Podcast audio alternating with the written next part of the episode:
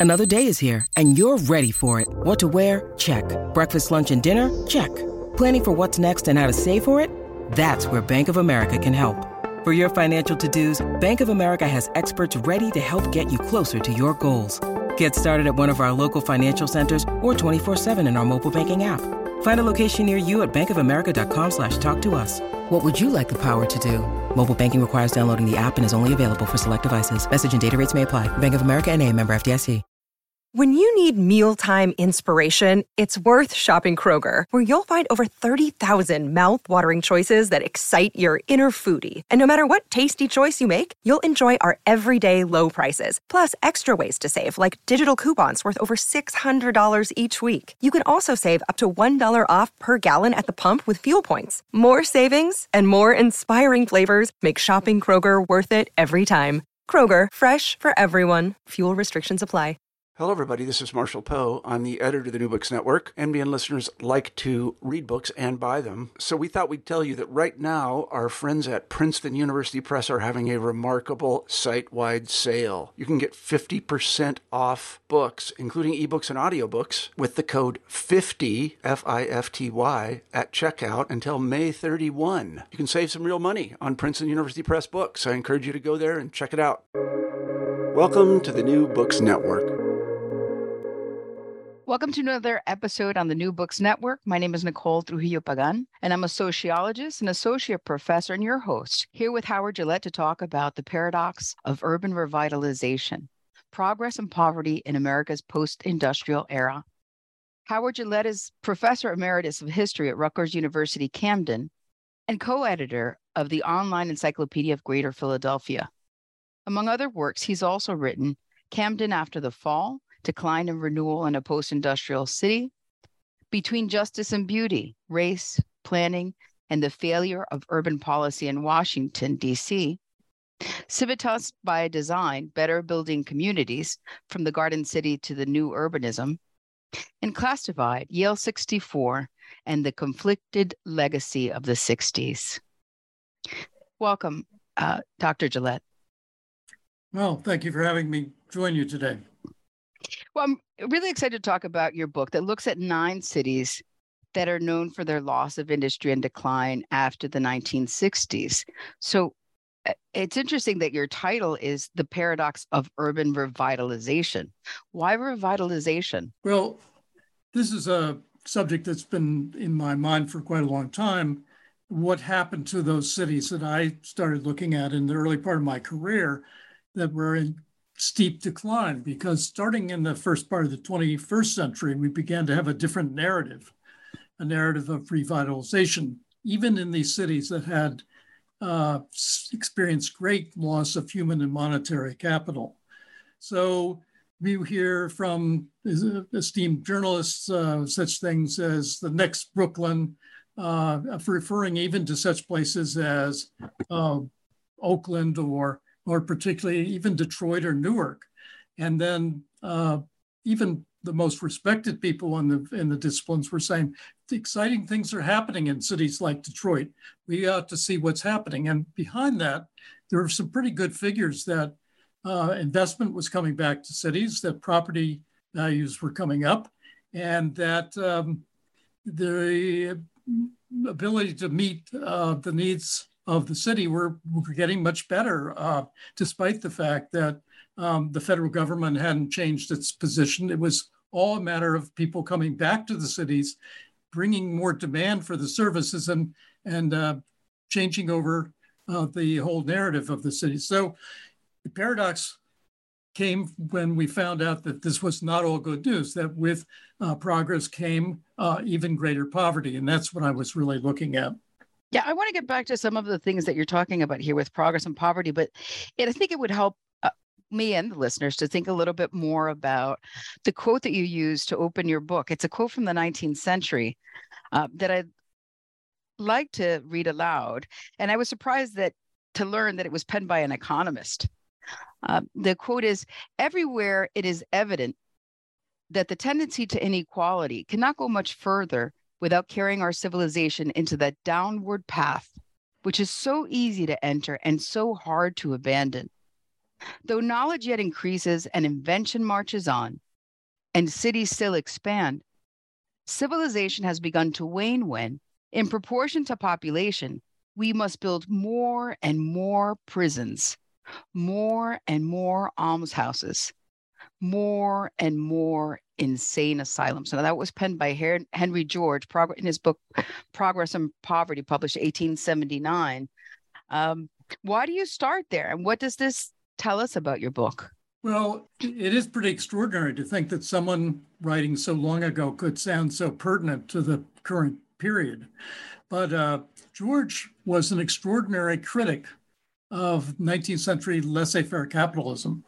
And uh, the kind of uh, free market capitalism that he uh, criticized and the height of the, the, Gilded Age is exactly the same kind of uh, economic system that many critics coming into the 21st century uh, had in their sights. We we hear it as usually described as neoliberalism, but neoliberalism goes back to laissez-faire capitalism, and uh, so we are uh, in a period where we were recognizing many of the same issues that George uh, brought to the fore as a not just an economist, but as an activist who ran for office himself, who had a following of working class people across the country, and who uh, really uh, before the progressive era took hold, saw many of the issues that progressives in the first part of the 20th century began to address finally by dealing with housing uh, markets and uh, other kinds of inequalities that had uh, beleaguered big cities in the in the Gilded Age. But I think it's important. You're talking about laissez-faire uh, capitalism. Well, um, his, his, critique of it anyway, and neoliberalism. But I want to get to the heart of the matter. You open your book talking about Freddie Gray. You talk about, you know, the late 1960s civic uprising. You follow uh, referring to George Floyd. I mean, uh, we know that markets are not colorblind. So when we're talking about neoliberalism, what is it that you're trying to help us understand about race? Well, that this has certainly been a, um, a, a, theme that's emerged in recent years of uh, uh, capitalism's racial bias.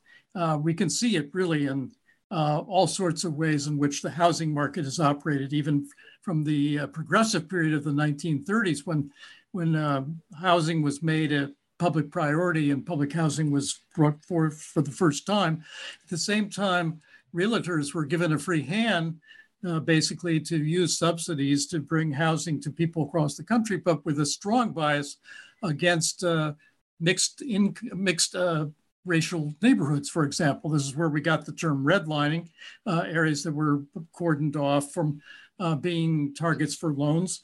And so you have an unequal use of the capital system going, you know, almost 80, 90 years, even coming from a progressive administration. So it wasn't entirely new that we saw that when uh, capital flows came back to cities, that they were not coming back neutrally, that there was a, a, a structure in place which directed those uh, revenues to um, areas of demand, but also areas which had been more or less uh, cordoned off as being acceptable to um, upper income and largely white people. So you get a bias in the 21st century, even as a, there's a possibility of overturning um, a really deep decline, what was normally been called the first urban crisis, uh, because of the unevenness of the system and the way in which it's racially charged.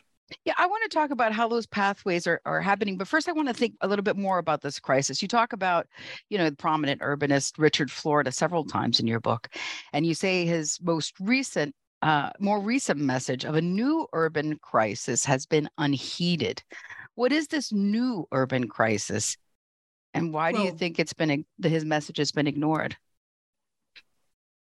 Well, it's uh, or because we have so many different things going on at one time, really. But the, the, the heart of Florida's uh, critique was that um, with uh, the revitalization of these cities, and he was looking at basically the, the global cities like New York and others, although he, he has a broader range than that. Uh, the New York epitomizes the example of where you have uh, growing wealth, but you also have growing poverty. And uh, the disparities, the inequalities between people living in, this, in the same jurisdictions becomes even more stark. So, what he called a second urban crisis was the fact that with the reversal of the economic markets that had fled from cities, there was a further exacerbation of uh, entrenched poverty and the intrusion on um, lower and middle income neighborhoods of people who were rising demands uh, for housing, raising the prices, and bringing gentrification to neighborhoods that had never experienced them in a 50 year period of decline. You point out that Florida says that this new urban crisis is much more than a it's much more than a crisis of cities. Like help us distinguish the urban here and the in the analysis of these neoliberal markets? Well, that's that's really uh, Florida's argument. Um, I think that we have seen for most of Americans' modern history that cities are engines of our economic system, mm-hmm. and when those engines become weakened in some way, whole regions begin to uh, suffer. Uh, it's certainly true in the greater Philadelphia region, for example. You've got uh, parts of Philadelphia and the inner city, and you've got Camden at the heart of that region being dragged down, in essence, by the fact that significant portions of the region are underfunded, that they, uh, they demand very high levels of service, uh, and that they don't generate the same level of wealth and um, well being that is expected of the region as a whole. So if you expect and, and believe that regions are the dynamos of our system, then when cities are rotten at the core, they drag the whole thing down. And it does become much more than a city issue. Mm-hmm, mm-hmm. Got it. That's really helpful. But there's this um, this sort of gnawing question. You have this line, for example, in your introduction, where you say uh, that the argument of your book is that the apparent revitalization of these places where inequities were most fraught is going to be the subject of your analysis. I'm interested that we keep talking in terms of inequalities. Um, that, for example, white and African American residents have of the, you know, the um, the revitalization. They, they, they're inequitable um, experience of this revitalization may be different than unequal or are those two terms the same? In other words, is there something social or political, something built in that's causing these inequalities? Well, yes, I think to, to begin with, um, there's a very uh, strong bias that has been in place largely since the first urban crisis uh, against subsidizing uh, areas or at least uh, reallocating funds from richer to poorer uh, areas of cities. And that bias uh, has been confirmed in many ways, in which the, the only kind of subsidies that are really looked for are the subsidies that bring, bring business into the city. So the, the, the crux of the issue then for the contemporary period is, is those as those investments begin to flow back into cities, can they be diverted in such a way that they become broadly experienced and shared rather than being uh, directed a to the most wealthy areas of cities where cities parts of cities that are already doing pretty well or as a spillover effect as in washington d.c it's a good example of having that same process spread to neighborhoods that were once stable black middle class or lower middle class neighborhoods and see them taken up by people who are raising demand for the housing and the services there and gentrifying the neighborhoods at the expense of people who've been living there uh, during the period of, of decline. So, yes, the, the real crux here is recognizing revitalization. Is it purely going to subsidize business or can it be widely shared through a variety of different uh, uh, forms that uh, have been pioneered over the last 20, 25 years in different cities across the country. Things like community um, uh, benefits agreements, things mm-hmm. like inclusionary housing requirements, so that if you have a new um, property being put in, you've got 50 units, 30 of those units, uh, or at least 10 or 15 of those units would be uh, set aside for below market housing costs, and they'd be subsidized basically within the cost of the larger project. It seems to me there's something very fundamental that you're that you're arguing here about these last, as you say, 20, 25 years. You talk about a period between the late 1960s through the mid to late 1970s, which to me seems rather brief, that seems to be about social policy. Then there's the one that follows. And so I'm wondering how wide this window is of what you call the growth first approach. Well, I think it's been in place ever since the since the late 1960s. I think it was very much a reaction against two things. One was the turmoil that came with the uh, rebellions that, or riots, whichever you want to call them, uh, that took place in the late 1960s and early 70s in our cities. And the second thing was the rise of Black activists in particular um, to cities uh, across the country that had these experiences. And I'll talk about two or three of those people in, in uh, my book. Uh, one, of course, is Coleman Young in, in uh, Detroit, and the other was uh, uh, Marion Barry in DC. These are people who are civil rights activists. They were right in the front of the redistributive justice movement. They get into office and they don't have enough money to pay for all the services they want, and they begin to um, uh, court and support uh, big, big uh, item investments like the Renaissance Center in Detroit or any number of one of other projects downtown in Washington, D.C. And those are the things that only marginally uh, uh, help in any way uh, the people who are living in the neighborhoods who are suffering with underfunding and underserviced kinds of communities. So yes, um, this this is connected over time. Personally, I wanted to do something as an academic, which isn't done very often, which is to connect the very good historical work on that earlier first period of crisis with what's happening right now, because uh, there's wonderful material now in the urban studies field about the contemporary city situation, but it's not connected up closely with the past. And we ought to see the trajectory of how um, we carry over from the past uh, into the future the kinds of thinking and policy orientations that come from an earlier era. And that's exactly what I want to connect. When you talk about these late 1960s in Detroit, it was called the rebellion, right? One thing that Coleman Young says is a consequence of all of that violence, you know, all of the um, property damage was that you see the loss of a lot of quote unquote dollars, right? Investment dollars, tax dollars, all kinds of money leaves the city.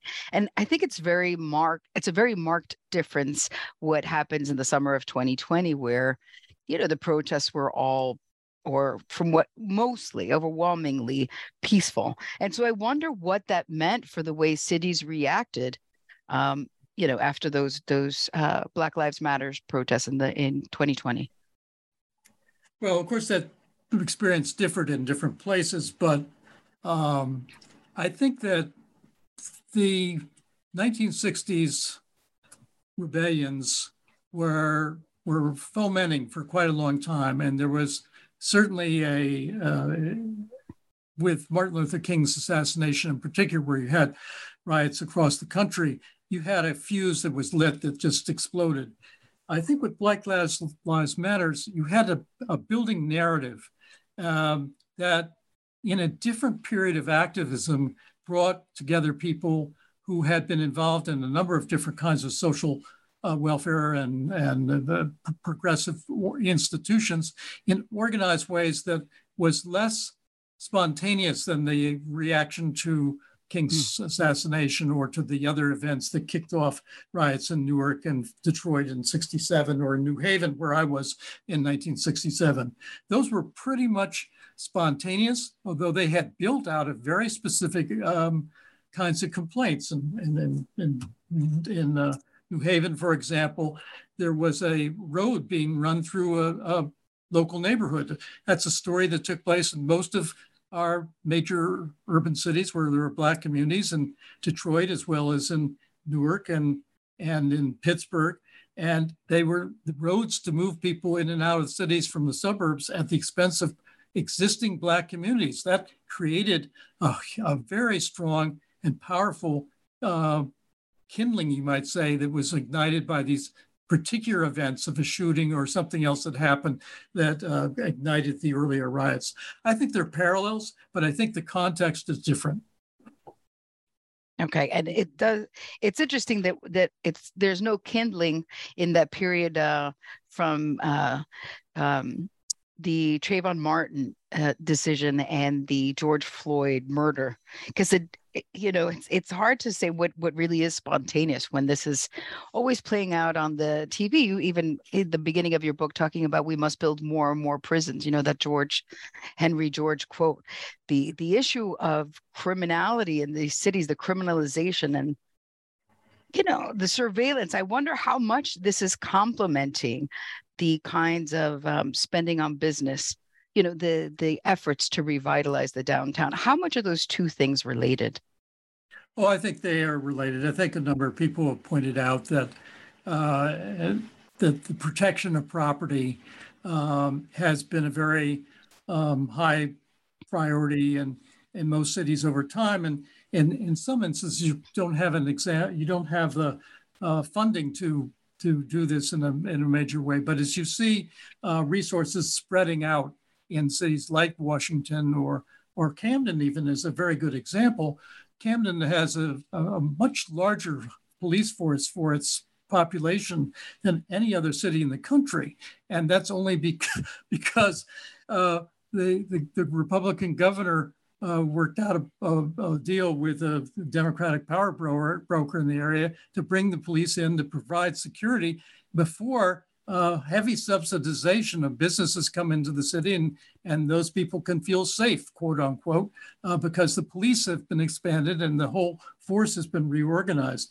Uh, I, I think we could see it in small and large ways um, that policing is part of capital uh, protection plans. And uh, people don't like to invest in volatile communities, at least private business doesn't. And even when you have government inducing business investments, uh, there, there has to be some security measures involved. And that shows up in lots of different ways where many of these companies uh, cordon themselves off and, and campuses apart from the city. And that's, again, an example in, in uh, Camden, where you have a, uh, a new company, Holtec, uh, completely closed off from the rest of the city. And uh, Subaru moving into what once was a great department store area, now um, pretty much cordoned off uh, off of a highway uh, with no neighborhood nearby. And uh, the campus is totally separate from the rest of the city. So there's no overflow for bringing 500 or so business people from one part of the, the state to uh, Camden because they're not going out and eating, they're not shopping, they're not doing anything in the city except working in their own complex.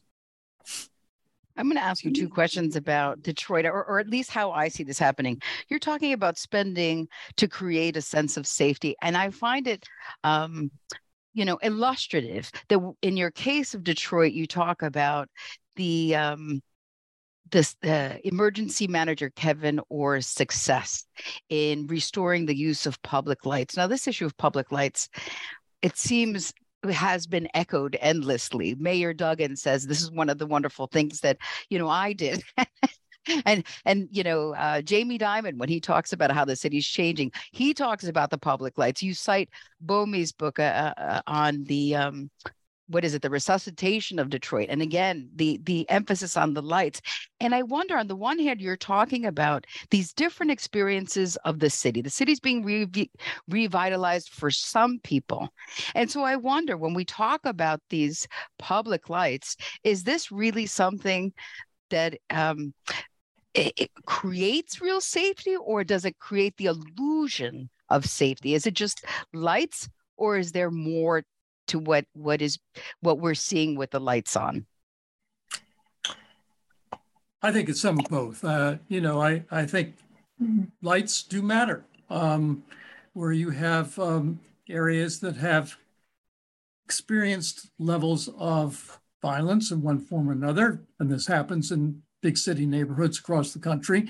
Uh, dark corners are not welcome, not by um, businesses and certainly not by residents. So lights can be a pretty unifying kind of thing and they can be very symbolic. They don't put money into people's pockets, however.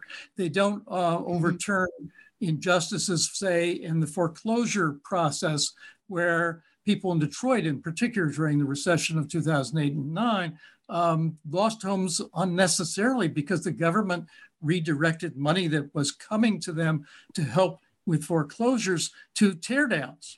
Teardowns are uh, are for somebody else. They're uh, clearing the land for better use. They're uh, efforts to try to uh, uh, induce a different kind of uh, environment and, in in turn attract new buyers and, and new builders.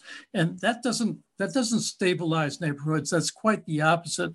So yes, I think uh, it's easy enough to talk about lights, and I, I, I don't have any problems with people bringing lights to, to either neighborhoods or downtowns. Uh, I think beyond that, what you hear associated with such things uh, are the terms that are used repeatedly in these cities that I looked at. A good place to work, to play, and to live. Now, that is a nice um, formula for trying to attract the back to the city crowd, whether you're talking about millennials or you're talking about empty, empty nesters coming back from the suburbs to the city. Um, either way, it, it's coded. It isn't saying you already have a decent place to live. You have a neighborhood, you have this, you have that. It may not be perfect, but you don't have to be sold a bill of goods that you, you need a place that you can do all those three things because that's really a, an effort to try to attract people to downtowns. Uh, and it's worked to a degree, uh, certainly up into the, the early 19, uh, the 2020s when, when COVID began to uh, reverse that process. Um, I don't, go ahead. I don't know if this is generalizable as a formula, but it does seem that you get uh, in your analysis of Detroit to this um, when you talk about you know the problems of spending on business versus spending on neighborhood that it's about more than just attracting new populations right to post-industrial cities. There's about the residents that live um, in very you know large areas that don't have the kinds of population density that the city wants to spend on. And you talk about this important paradigm shift, right? Where New York during its urban crisis thought about um, partial recovery or targeted, what I think what they call place based investing, um, focusing on specific neighborhoods that it wants to invest money in and allowing others to revert to, um, for example, green space. How reflective is that of what other cities are doing. You to, you have nine cities in your in your analysis. Are other cities pursuing that same kind of targeted neighborhood renewal? I think there has been some limited amount of um, effort to do just that. Uh, there was an effort in uh, the early part of the century, I believe, in Milwaukee to uh, favor certain neighborhoods over other neighborhoods, basically to rank them as to which ones were most deserving, with the idea that you'd let the other neighborhoods fend for themselves, potentially. Uh, uh, you know, replace them as they got to such a bad state where they'd have to be uh, cleared and the like. Um, Detroit is really, I think, the most uh, pertinent example. Uh, it's not the only one. I think I mentioned, of, have a footnote from Youngstown where there was a very clear effort to, to not do that, uh, not to leave uh, uh people behind. And, and, certainly in the example of New York in the 70s, they, they never really instituted such a program. But Dave Bing, as the, as the mayor of Detroit, basically said, you know, we can't afford to invest in infrastructure in these uh, neighborhoods that are emptying, emptying out. They're hollow. We can't do it. We're going to put our money where the, the, the, people are, and then people can make their own way there. And Duggan, when he ran for mayor, uh, ran on every neighborhood counts, basically. He said, I'm going to put money in every neighborhood, and uh, I'm going to treat them all the same. Well, the, the, big, uh, the, the, the, the big plan for um, Detroit's future, which uh, um, Detroit Future City uh, was was taking a really long look at this and saying, okay, we're really going to uh, take the places that have been abandoned and make them worthwhile, but not necessarily as places to live primarily. They might be mirror houses, they might be um, nature conservatories and areas like that. So there was a kind of implicit um, favoritism of certain neighborhoods over others. And, a, and a, you might say, I think you might have even used the term, a little greenwashing by saying we're going to help the environment at the expense basically of building infrastructure that might sustain a, a living community. So uh, I think Detroit is really a, a crucial uh, example of a kind of tense balance where the planning is for 50 years the immediacy of people living in neighborhoods and conditions that are not terribly tenable is much more pressing on the people who are in government and not in the planning office. And those two things uh, potentially meet in something like Detroit Future City's own office, where they're talking about equity across the city. They're evaluating finally, and it took them a while to get there. They're evaluating whether or not they're doing well across the city and and, and looking for ways to bring every part of the city back to a standard of living that, that would be acceptable to um, anyone living there. I think that's good. I think, in fact, if there was an effort to do what Bing was suggesting, it's been pretty much rejected. But I think that the inclination generally in cities is to drift in the way of supporting the stronger at the expense of the weaker. And that's where community organizing becomes so important to try to equalize the system. And yeah, I think even in Philadelphia, they're using a term leveling up. Uh, that's a terrible term in my, my opinion, but the idea of equity is not a bad term. And we all realize that there isn't equal uh, pro- access or to uh, resources across cities anywhere. And if we can get closer to that through the planning offices and through um, investment strategies and shared wealth as it comes into the city, we will be doing better in the long run. Well, I, I think that's an important, uh, I guess, realization that you know it's not equal anywhere. But you have three categories. You categorize your nine cities in in three categories. Tell us more about those categories and and how you uh, chunked different cities in each one. well, I'll tell you that I, I, I couldn't even remember uh, without looking at the book exactly what I call those categories. This is a this is a device to help a reader and certainly to help an editor uh, find a justification for the ordering of your cities. So there is a certain hierarchy here. The cities that have done least well in terms of addressing the inequalities of their cities to, as this wealth has begun to come back in, and those who do best at the end. So the extremes are can be found in my own state of New Jersey. Uh, Camden in the first group, and it's not necessarily the third worst. To come, it's grouped with Detroit and also with, with Baltimore. It's not necessarily the third worst. I think it could be maybe the worst. Uh, on the other end, there are three cities that are doing better, and Newark comes last and presumably best. It's not necessarily a lot better than Pittsburgh, but I think its social justice consciousness and ability to put that into effect is better. So it, it gets a, it gets a higher ranking, you might say. But I think the, the, the crucial thing here is that all these cities are faced with a, a, a choice as to how they handle opportunity and whether those opportunities can be structured in such a way that they benefit people uh, who need it as much as those people they'd like to have come in and benefit the city in return. That is, attracting new people into the city is not any more important than servicing and helping the people who are still there and who have needs and services in terms of services and welfare.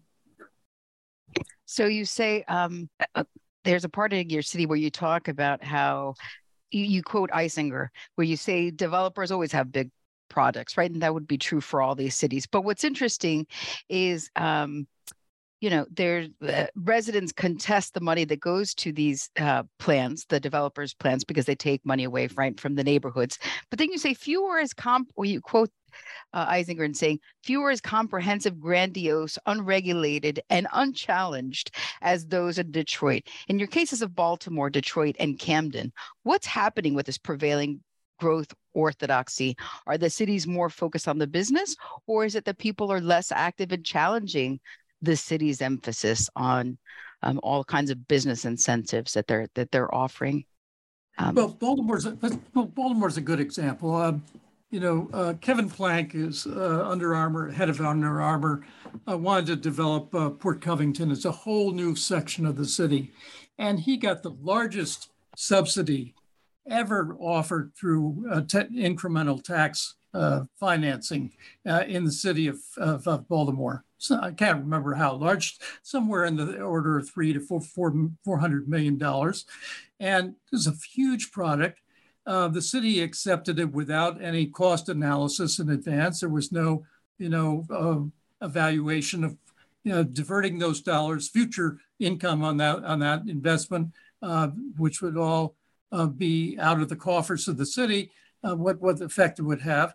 At the same time, um, they were able to negotiate with uh, with Plank and Under Armour and his development company to get a quite a substantial community benefits agreement.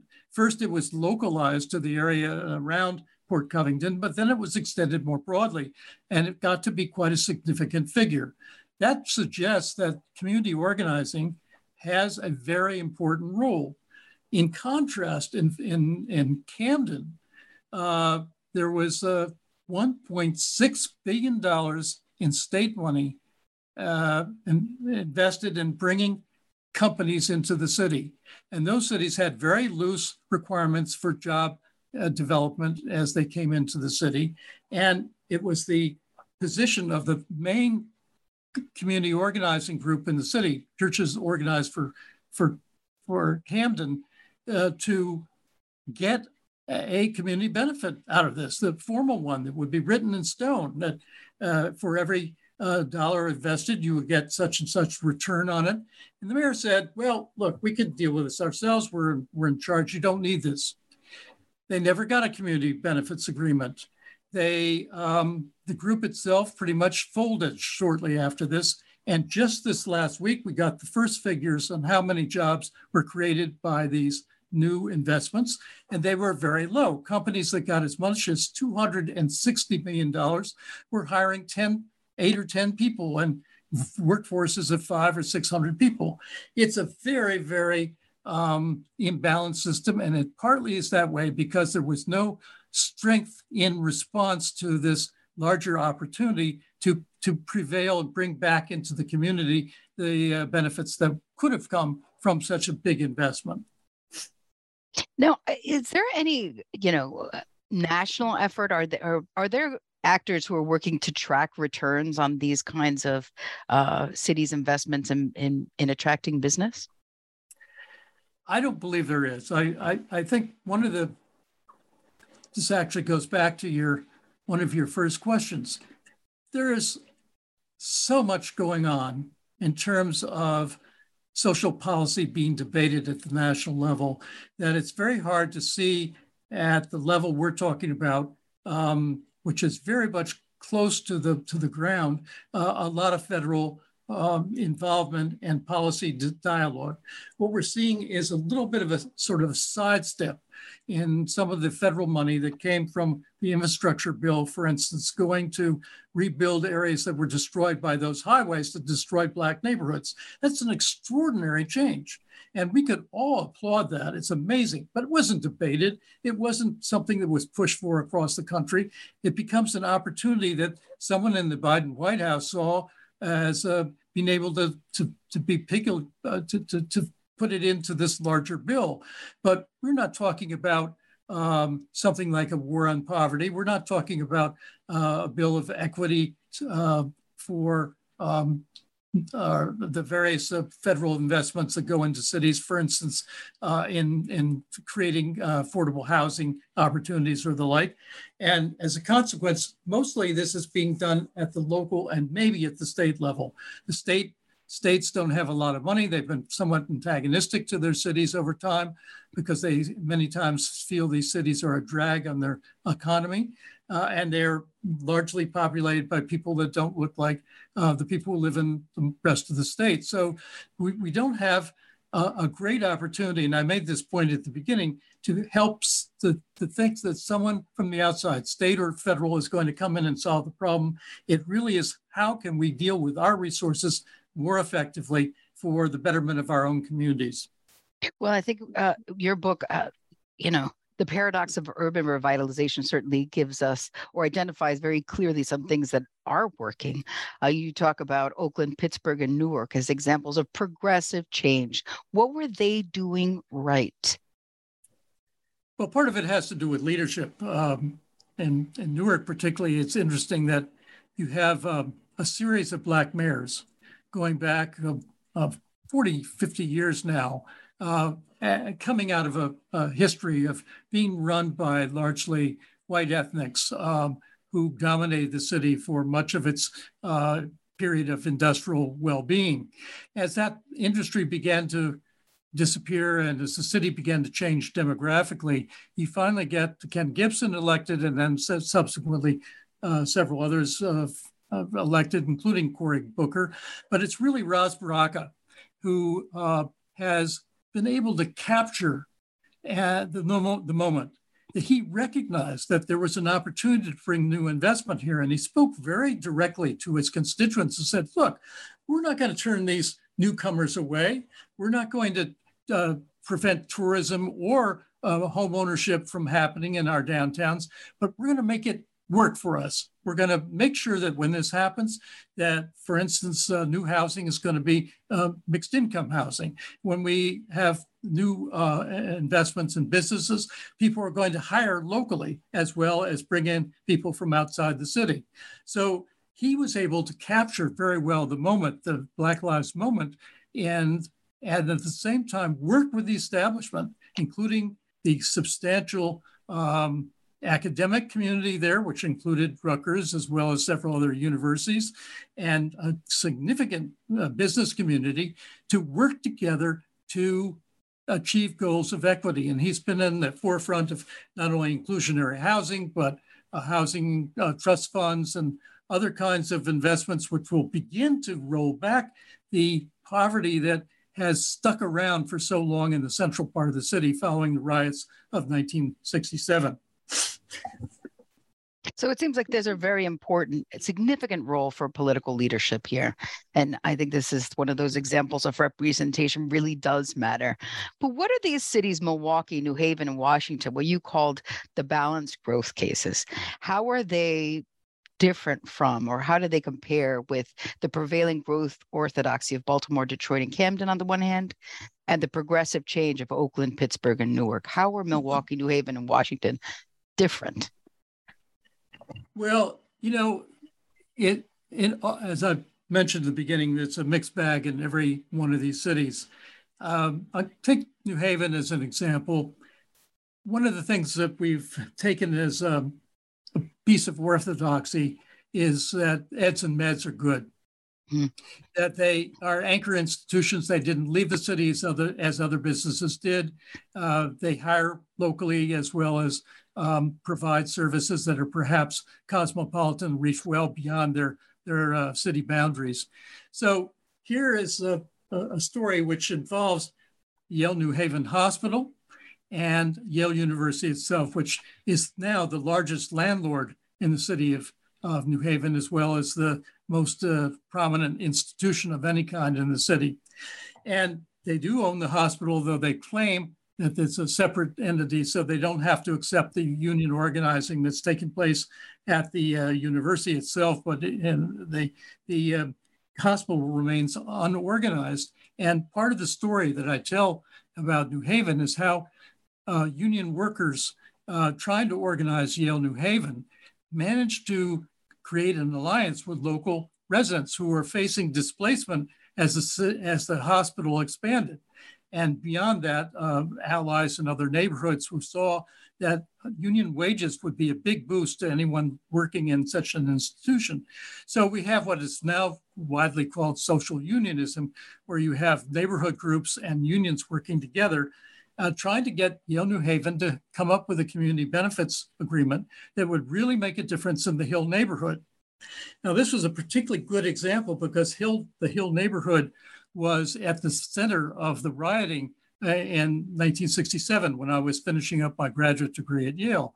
And nothing much had happened to improve that neighborhood. There were still significant problems in terms of poverty. It certainly was racially concentrated among Black and Latinos, but largely African American. Uh, so they had real needs. And the interesting thing that happened in this case is that the um, hospital beat back the unionizing effort, but the community benefits agreement went into effect.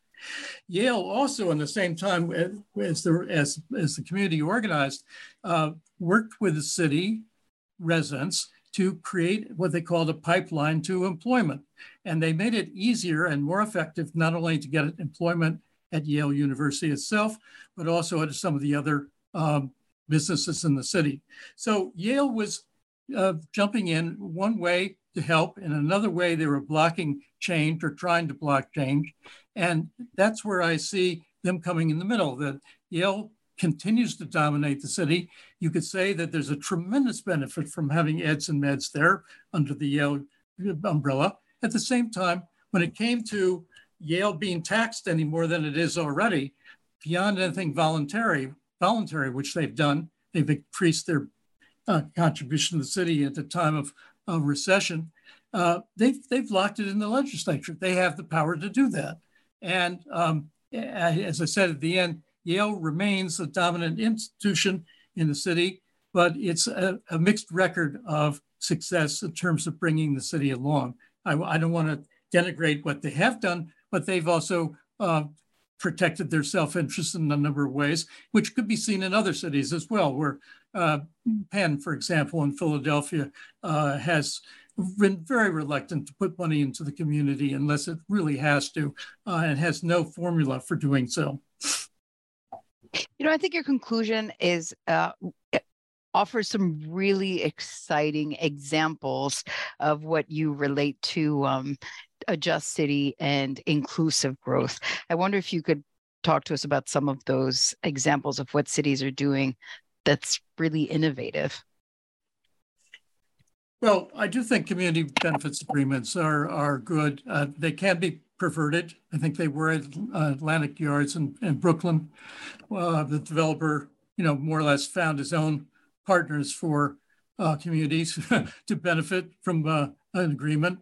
But I think that the, certainly the partnerships there are very important. And it does depend uh, a lot on whether the community is organized already or not uh, to be able to extract benefits because there's very little in place to uh, force communities to do this. But in terms of that uh, um, optimistic side, we're seeing more happening nationally to um, put justice and particularly equity in the forefront. And I was really surprised. I don't think it's in my book, but I did do a paper following from the book that uh, talked to this point. Uh, the planning profession has become more sensitive to the ways in which planning and particularly zoning can be used to equalize uh, investments in terms of making sure that the only benefits are, uh, don't flow only to the, the, the investors themselves and their, their immediate clients. And we saw this in Baltimore uh, before um, Black Lives Matters at the city of Baltimore set up an equity committee.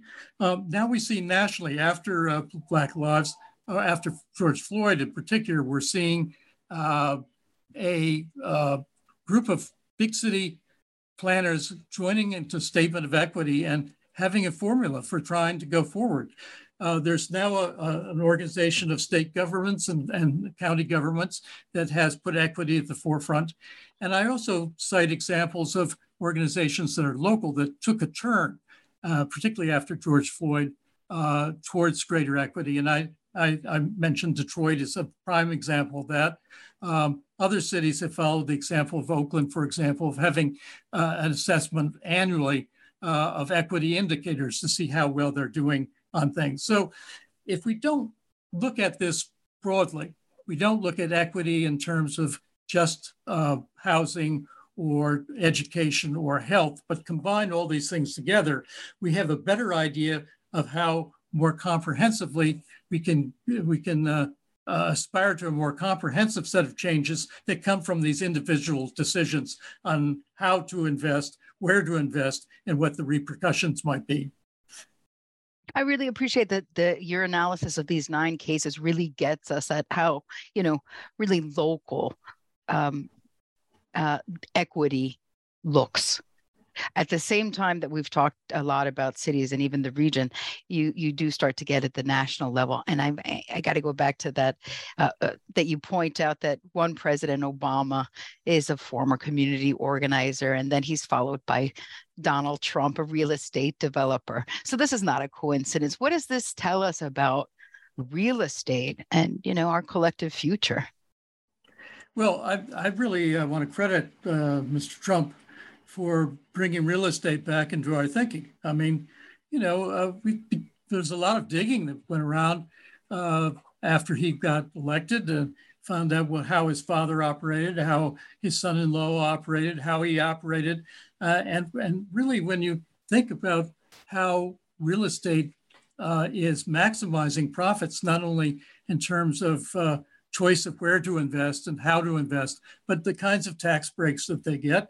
And in Trump's case, of course, uh, the uh, ability to skirt uh, obligations by uh, falsifying information and things like that, you really realize that um, property is crucial to the larger story of revitalization. And and fair and just property rules and regulations and uh, the exercise of those make a difference we haven't had that over time. Power has made a difference. Uh, certainly, Trump had a lot of power and and ability to, to work the system, as he said himself. I only I can fix it. I know how it works. Uh, we need a, a, a, better system. And uh, a story I haven't told to you today, but you saw in the book.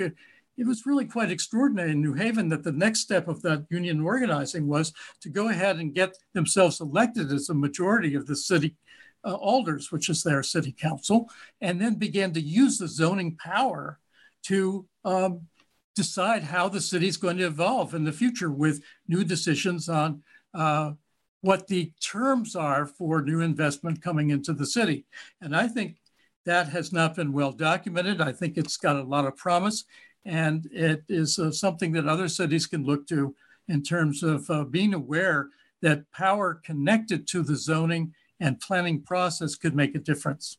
Yeah, it, does. It does. Uh, I don't think that it's lost on the audience that there are some actors that get to control uh, zoning, right, and and planning and um, to the benefit of some, perhaps not to the benefit of others. And so I leave it up to the readers to look more closely at the at the book to to identify those cases. But I'm curious what happens now. Um, you know, uh, after Trump is we still have the COVID pandemic with us. What's going on with these cities now that um, COVID hit and and after in their attempts to continue that equitable revitalization? Well, it's a, I'm glad you asked the question because it always has been my intent to try to use the book as a little bit of a, a marker. Where did we get to coming into the COVID? Were, were, were there examples that we could build on once things had, had uh, returned to normal? And I think there was such a powerful argument across so many different places for equity standards and equity decisions that there there is a hope that they could be built on and i think they are doing so in places like oakland in particular. But i'm also somewhat discouraged and i shouldn't have been totally surprised as i was following this and i do this by writing in my blog what's happening in different cities as we go forward. Example in, in oakland has a plan for a very big uh, baseball stadium on the waterfront and there's a very important community benefits agreement there also one in Pittsburgh that hasn't been fully realized yet. So following those things make a difference.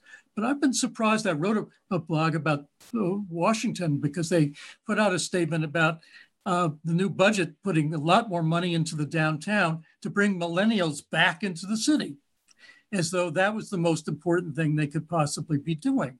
And I thought, man, this is kind of strange. Uh, why would they be so worried about that. And and and it turns out that that is in Washington at least a very big concern uh, that uh, downtown businesses are not doing as well. And in many ways, by making that a priority, we're reverting back to the pre uh, Black Lives Matter by saying, yeah, our downtowns have to do well or we don't do well. Uh, whereas at the same time, it's very clear that uh, the, one of the aftermaths of, of COVID was the removal of um, prohibitions on evictions and uh, constraints on landlords uh, with tenants who uh, were suffering financially uh, during the COVID period. And we're seeing a lot of problems around housing uh, in neighborhoods that uh, have problems and even rising prices for, for rentals in many places, which are driving more people out as they don't have any protection. So I would say that we do have a mixed record here and that it's going to be very hard as it was for 50 years or so to overcome the bias of judging success by how well the city's doing downtown and not how well it's doing overall. And um, the fact that we do have national organizations that are committed to equity, we have local organizations that are committed to equity, and planners uh, are aware of this and are beginning to act on it. We do have a chance of um, at least setting the ideal and whether um, the practical concerns mean you have to trade off in one way or another to get both. You have to attract investment in the first place to be able to share it. Um, maybe that does mean some kind of uh, compromise, but still, you should have both those things in mind, balancing each other out, equity as well as investment. Professor Gillette, you you mentioned a blog. You have a blog. I do. It's on my website, uh, which can be found most easily by just Googling my name at Rutgers University. Well, fabulous. I'll include that link on uh, the the um, podcast episode, the New Books Network podcast episode. I'm so grateful for you joining us today. But can you can you tell us what else is next for you besides the working on the blog? What else are you working on now? well, uh, I'm finishing up work on an Encyclopedia of Greater Philadelphia book. We've been uh, moving it from a website version to three print volumes. And I'm getting back to an issue that was very much in my mind through much of my career is how do you define a region? And it actually goes back to one of your earlier questions. Philadelphia is at the heart of a very uh, wide and dispersed region.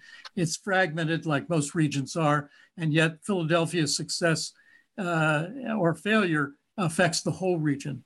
And uh, we're trying, uh, by looking at the history of these different components of the region, its counties, its rivers, its uh, natural features, and other uh, and personal features, to get a sense of where we've come to in the first part of the 21st century in a greater region as it tries to uh, really uh, reach its uh, its potential.